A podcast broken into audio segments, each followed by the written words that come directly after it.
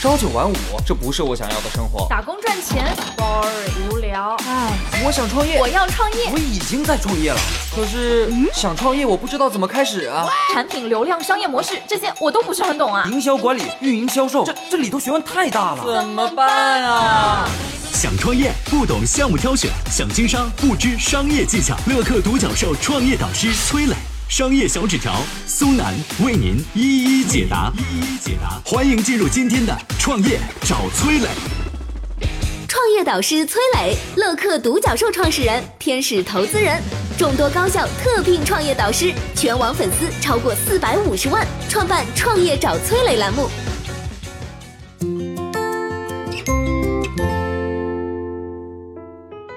夏天除了是吃小龙虾的季节，还是吃冰淇淋的季节。那么你吃过宜家一块钱的冰淇淋吗？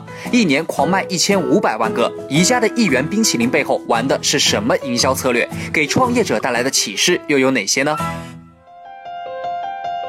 有请崔磊，有请崔磊。宜家，我之前在节目里边也提过啊，这是一家全球最大的家居企业。二零一八年中国区收入一百四十七亿，我自己就在宜家买过家居产品，它这个卖场很大啊，我在里边拿一个小本本，拿着笔，按照它这个路线开始逛，看到想买的家居用品就记下来，然后到仓储区来提货，包括搬运家具到车上，整个过程都是我自己去做的。虽然看到很好看的家居产品很兴奋啊，但是感觉逛下来会很累很辛苦。再到收银台结账的时候，我一看长长的队伍，腿都软了，排队排半天还要自己搬货回家，这个体验感很不好。不过呢，在出口处的时候看到这个宜家的冰淇淋，一块钱买一个尝尝，味道还不错啊，这很甜，跟肯德基、麦当劳卖差不多，这个幸福感瞬间就被提升了。到现在为止还记得那个甜甜的幸福感。为什么宜家的冰淇淋这么便宜呢？你说的。卖这么便宜，为什么非要放在出口处呢？其实呢，宜家就是利用了心理学的峰中定律。峰就是山峰的峰啊，终是终点的终。字面上来看，就是高峰和终点。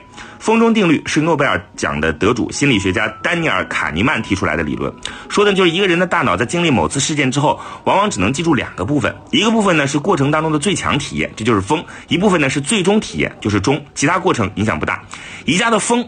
就是顾客购买到非常心仪的产品，哎呀，太好看了，这个这个啊，那么它的中是什么呢？就是出口出一块钱的冰淇淋，这个冰淇淋提高了客户的满意度。不只是宜家利用了这个风中定律啊，我们在生活当中还能看到很多这样的例子。比如说之前我去过一家内蒙古的风格的餐厅，那个地方全是内蒙古这个就蒙古包的构造，给你体验感就是不一样。然后上来的烤全羊吃起来非常美味。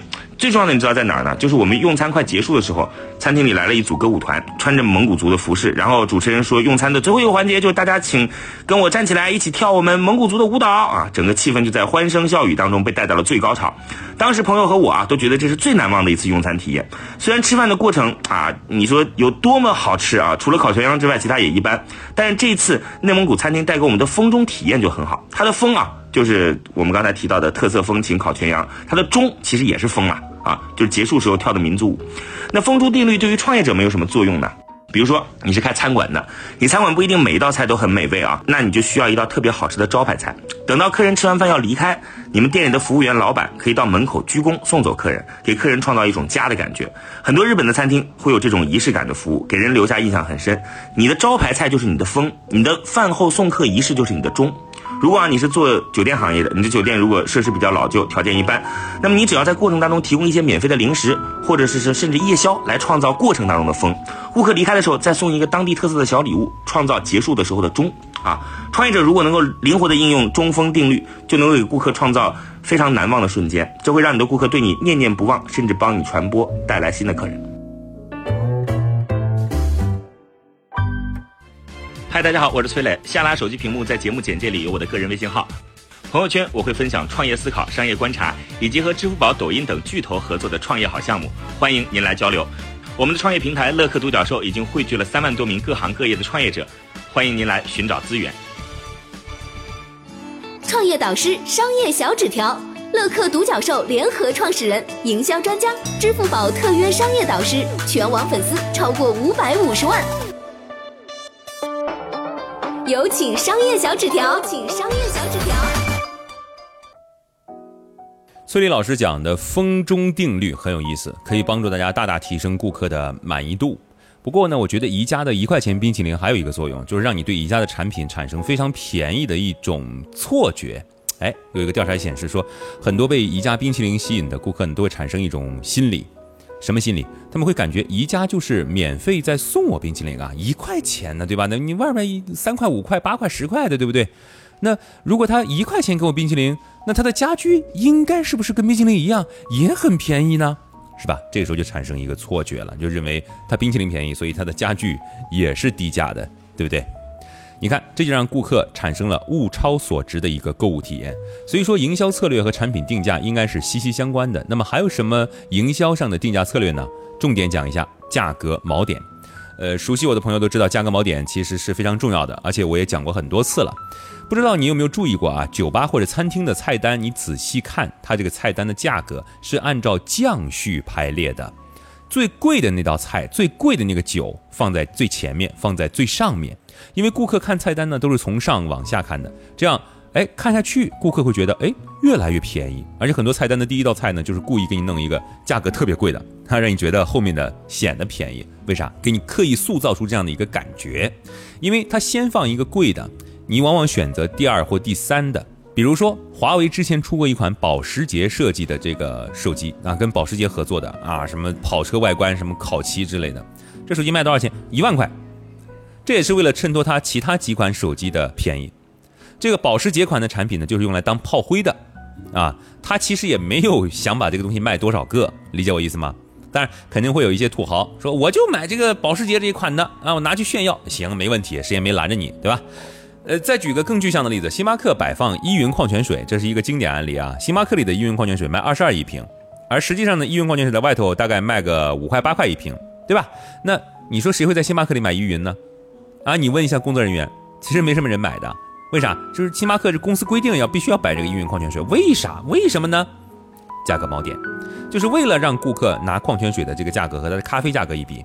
星巴克咖啡你可能觉得挺贵，二十多、三十多，但一看，哎，这水也什么二十多，那那我肯定买咖啡啊，咖啡还有味儿呢，这水就水嘛，对不对？那星巴克的价格，中杯基本不超过三十，超大杯基本不超过四十。你看，一瓶水二十多，价格锚点，是吧？呃，大家如果要去使用价格锚点的这样的方法啊，有两个点要注意。第一个叫做避免极端，啥意思？就是顾客面临三个或三个以上选择的时候，他会倾向于选择中间那个。啊，你自己在买东西的时候，对吧？旗舰款最贵，对吧？基本款你觉得哎可能不够，所以你会选中间的这个啊。点菜的时候你也倾向于点中间价位的菜，所以很多商家会设置两个极端的价格，一个特别高啊，一个偏低，来诱导顾客照自己希望的方向选择中间那一款。呃，一个酒吧柜台上摆放三种酒，最贵的一万块钱一瓶，最便宜的五十块一瓶啊，当然没没那么便宜啊，比如说是五百。然后呢，中间价位的，比如说是八百或者一千二，哎，那顾客就买了八百或一千二这个。第二个我要说的是权衡对比，简单的理解就是顾客买东西的时候呢，一般会对商品的价值，呃，其实缺乏特别客观的判断，所以商家找一个参照物让你去判断一下子，让顾客来感觉自己的判断是对的。但其实呢，站在高处看，顾客的这种所谓的判断是被商家来引导的，呃，也就是星巴克拿依云矿泉水，呃，让你去比矿泉水的价格。跟这个咖啡的价格啊，促使你去选择咖啡，对吧？那最高级的所谓的营销，最高级的想法的灌输，就是引导着你认为那个结论是你推导出的，而其实这样的推导过程也是被商家所引导的。总之，价格锚点在日常生活当中非常常见。你在理解价格锚点的这样的套路之后呢，可以辨别清楚要买的商品是不是真的物有所值。